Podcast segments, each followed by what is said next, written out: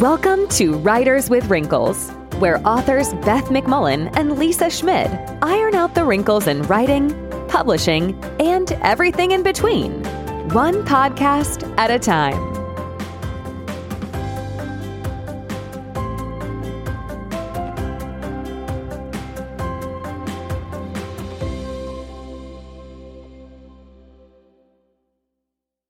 Hi, everyone. Welcome to episode 41. We've done a little rebranding of our Hot Tips episodes into top five deep dive episodes. These are lists of writing tips that we hope you can put into practice right away. And we're super excited about doing these. We have a lot of topics on deck that I think you'll find really interesting. Anyway, what's going on, Lisa? What is going on? Well, I have survived day two of high school drop off. I feel like that could be a TV series. You know what's drama. So, you know what's so funny? I was when I was dealing with it, I was just thinking this would be a really good murder mystery. Like the the setting because I'm always thinking about the people I want to kill. so yesterday, and it's so funny because I mar- I, in my Facebook page, I marked myself safe from first day of high school drop off. So are you in the kind of situation where it's got like the the circular driveway and everybody pulls in and cuz I've seen those get really violent. In my opinion, by high school, you should know what you're doing. You know, but I just feel like oh, you give people too much credit. I know. Well, and I also there's always somebody.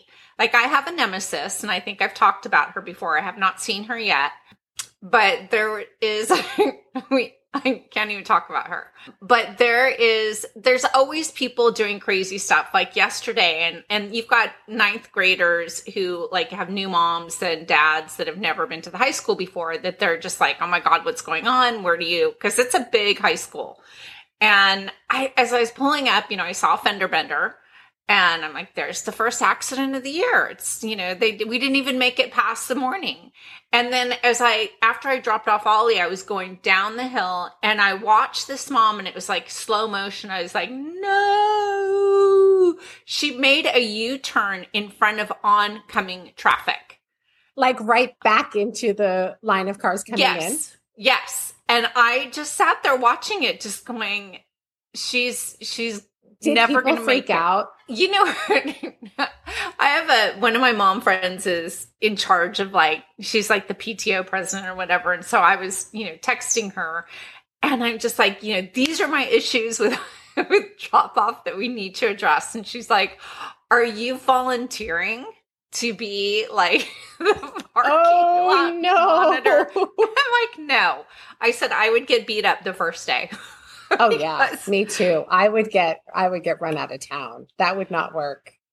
Well, I just feel like it's, you know, survival of the fittest. It's, you know, it's like querying 101. You're just kind of, you know, bobbing and weaving and hoping not to get horrible rejection. And you're just like, then when you pop out the other side, still alive, and you're, you know, free to go home. And that's what I always say to Ollie. I'm like, we're free. We're out. We're out. We're out. But you know, i if you don't want to be the the writer equivalent of the parent who made the U-turn, No. which is why you need to listen to our show because we will save you from being the parent making the U-turn into oncoming traffic in front of everybody. I'm sure to their students' utter humiliation. Oh, I know. Every time I see somebody do something crazy, I just think, oh, that poor that poor kid is just mortified right now. So yeah, it's you know, and we're day two. And it'll it'll people work themselves out, but there's always those people that are just can't help themselves. They're just in their own way. They're making mistakes. And so, yeah, you're right. It's like listen to Writers with Wrinkles and we'll try to help we you avoid save those. you from humiliating yourself in front of the whole world. That's why we're here. We're here to help you. We are here to help you. Because I've already done that. So I want to save everybody else. All right. Well, today's top five deep dive is things you need to keep in your head when you're writing a series. Now, I've written, a, I've written, oh gosh, one, two, three, four series. And these are five things that I wish someone had told me at the beginning because it would have made my life way easier. But if there's one thing I excel at, it's making my writing life harder. So again, we want to save you from that. So, five things that will help you write a better series. Number one, pick your genre carefully.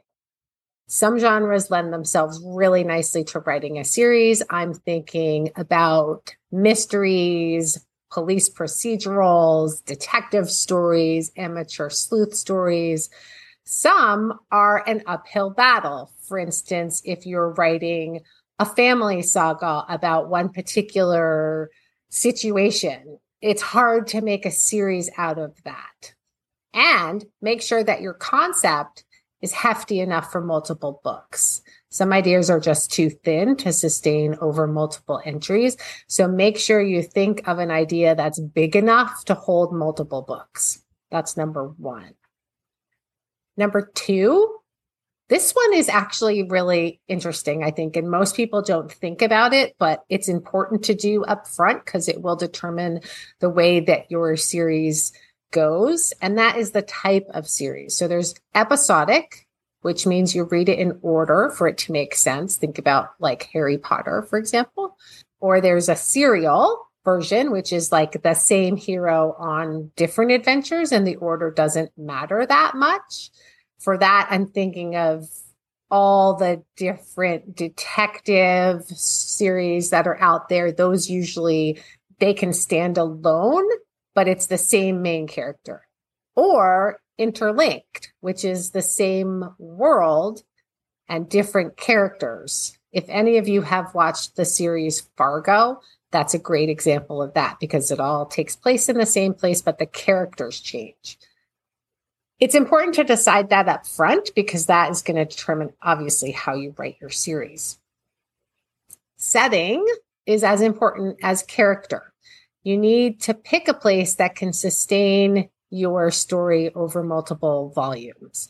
It has to have, it can be a small place, but it has to have a lot of details built out in your head you need to build a world that is not going to trap you later by being too small or just wrong and not sustainable. So think about your setting before you pick it. If you pick a city, make sure that you know it well enough, either by having lived there or visited there or done a lot of reading about it, that you can expand on the adventures of your hero because they need somewhere to go. And this all has to happen in this box that you've built.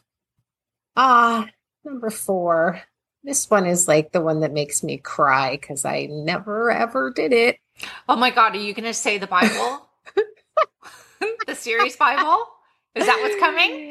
Yes. I knew it. I knew it. I've been waiting and I've been waiting I to like cry and cry and cry. So ah. have a plan, even a little baby plan is better than no plan. So, character development is going to span multiple books. So, you have to think it through. If you fly by the seat of your pants, you're going to make a lot of pain and tears later. Questions to ask yourself How is your character going to age? How will you mark time through the series? And does each book have enough of a plot to stand on its own, even if that plot is advancing your overarching series story? So consider a drumroll series Bible to keep track of all this good stuff that you're brainstorming. That is just a document where you're writing down characters, their names, their birthdays, their descriptions, their pet peeves, their idiosyncrasies, any of those things that you're going to have to come back to repeatedly and you don't want to screw up because I can absolutely tell you if you screw that stuff up, your readers will be emailing you and saying, Hey, you screwed this up. So you don't want to do that. You know, you can add plot points in there, things that you're doing in book one that you know you're going to use in book two. Just make a note of it, keep track of it, organize it however you'd like. Do it on index cards, do it on a giant whiteboard, do it in a, a, a Word doc, whatever works for you, but keep track. So important. I never did this and I wished I had because boy, it would have made my life so much easier. Number five, use secondary characters to add freshness. So you've got a cast of characters. Everybody loves these characters, and that's why they're coming back. But in order to add a little spice, a little excitement, you know, the the new characters can be a help, they can be a hindrance, they have they can bring something new and different to the table. You need that. You need that little bit of of new energy in the story so your old characters can play off your new characters. You can show different sides of your original characters by having them interact with these secondary characters. And I have to say, from my experience, these secondary characters end up being the most fun because by book three, four, whatever, mm, honestly, you're a little sick of your own original characters. You've been hanging out with them a lot. So now you get a chance to introduce new, fresh, different, interesting characters to the lineup, and you can use those to bring a little bit of energy to a new um, entry in the series. I have a bonus number six. This is really supposed to be a list of five, but I think this one is actually very important, and we kind of forget about it when we're in the trenches of writing the series. You need to know when to say peace out and move on. Know when to end the series know when you are just regurgitating the same stuff over and over again. Because at that point, you want to let go of the characters. You want to move on to something else. You don't want to drag them along for a long time well after they have served their usefulness. And we all could name many, many series that go on for too long. So do yourself a favor and quit while you still love your own books. That's good advice. Those are my series advice. I mean, I can't tell you the amount of crying I have done over book twos, book threes, book fours, whatever. Like it's just it's well, like a the, tragedy. but no, well the I the ironic thing about that is each time I'm like, have you done a series Bible? And you look at me. I wish everyone could see your cute little owl glasses. You look so wise. I look like it. I look like the wise old. I look like the wise old wrinkly owl. You're not wrinkly. You, uh, but anyway, like how many times I'm like, have you done a series Bible? And you just kind of look at me. Well, let me see. I can count how many times. Every time. I and know. Every time I have failed to do it. So again, let's just tie this all in. We don't want you to be the person who is turning the U turn in front of all the traffic. We want to save you from yourself. Do the Bible. Don't be me. Do not be me. I am really impressed right now with how we've worked my high school drop off drama into this episode so effectively. It's part of the DNA of this episode now. well, the thing is, it's just, I, have to tell people this because we were a hot mess at the beginning. there were so many issues today.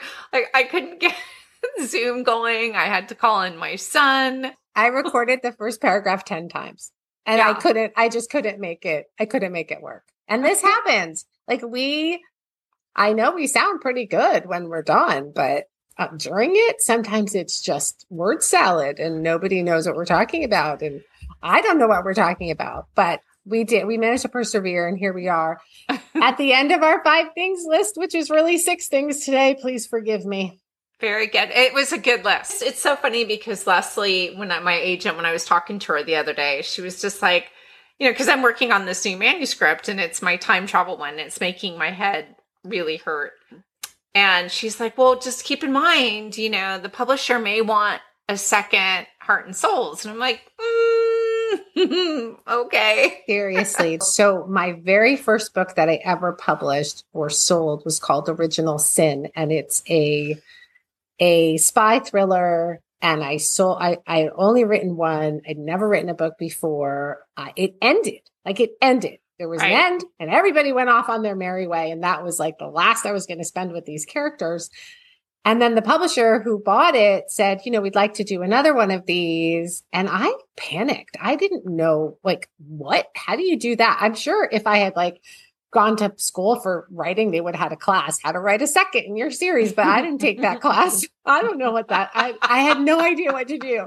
So I went out to the bookstore and I bought, I, I found like all the Tom Clancy and Clive Cussler and all of these series books. And I bought the second book Uh-huh. in all of these series. So I had like seven of these books. And then I read them and I did exactly what you were always telling everybody to do, which is like I took notes and I looked for the patterns and I tried to just dissect these second in a series about how do they bring people up to speed? How do they present all the information in book one that was pertinent, but not overload it? How do they present the character in a quick way that everybody knows where they're at? And it was like, there's definitely a pattern that second books follow. Maybe someday we'll we'll do that. We'll unpack a second book and look at all of those things. Ooh, that's interesting. That is all for today's episode. We are really grateful we got through it because it looked like it was going to be touch and go there for a while. We will be back next week with independent editor Sangeeta Mehta, who's going to talk to us about the difference between young adult and middle grade. We get questions about this a lot. She's really good at helping us understand what makes one young adult, what makes one middle grade. So tune in for that. If you have ever had a question about, you know, where your book might fall in that continuum, that's going to be a super interesting episode. And until then, happy reading, writing, and listening. Bye, Lisa. Bye, Beth. Bye, guys.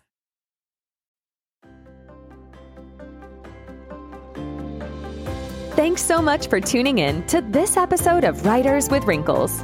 If you're enjoying the show, please feel free to rate, subscribe, and leave a review wherever you listen to your podcasts. This helps others find the show, and we greatly appreciate it. Thanks again for tuning in, and we'll catch you in the next episode.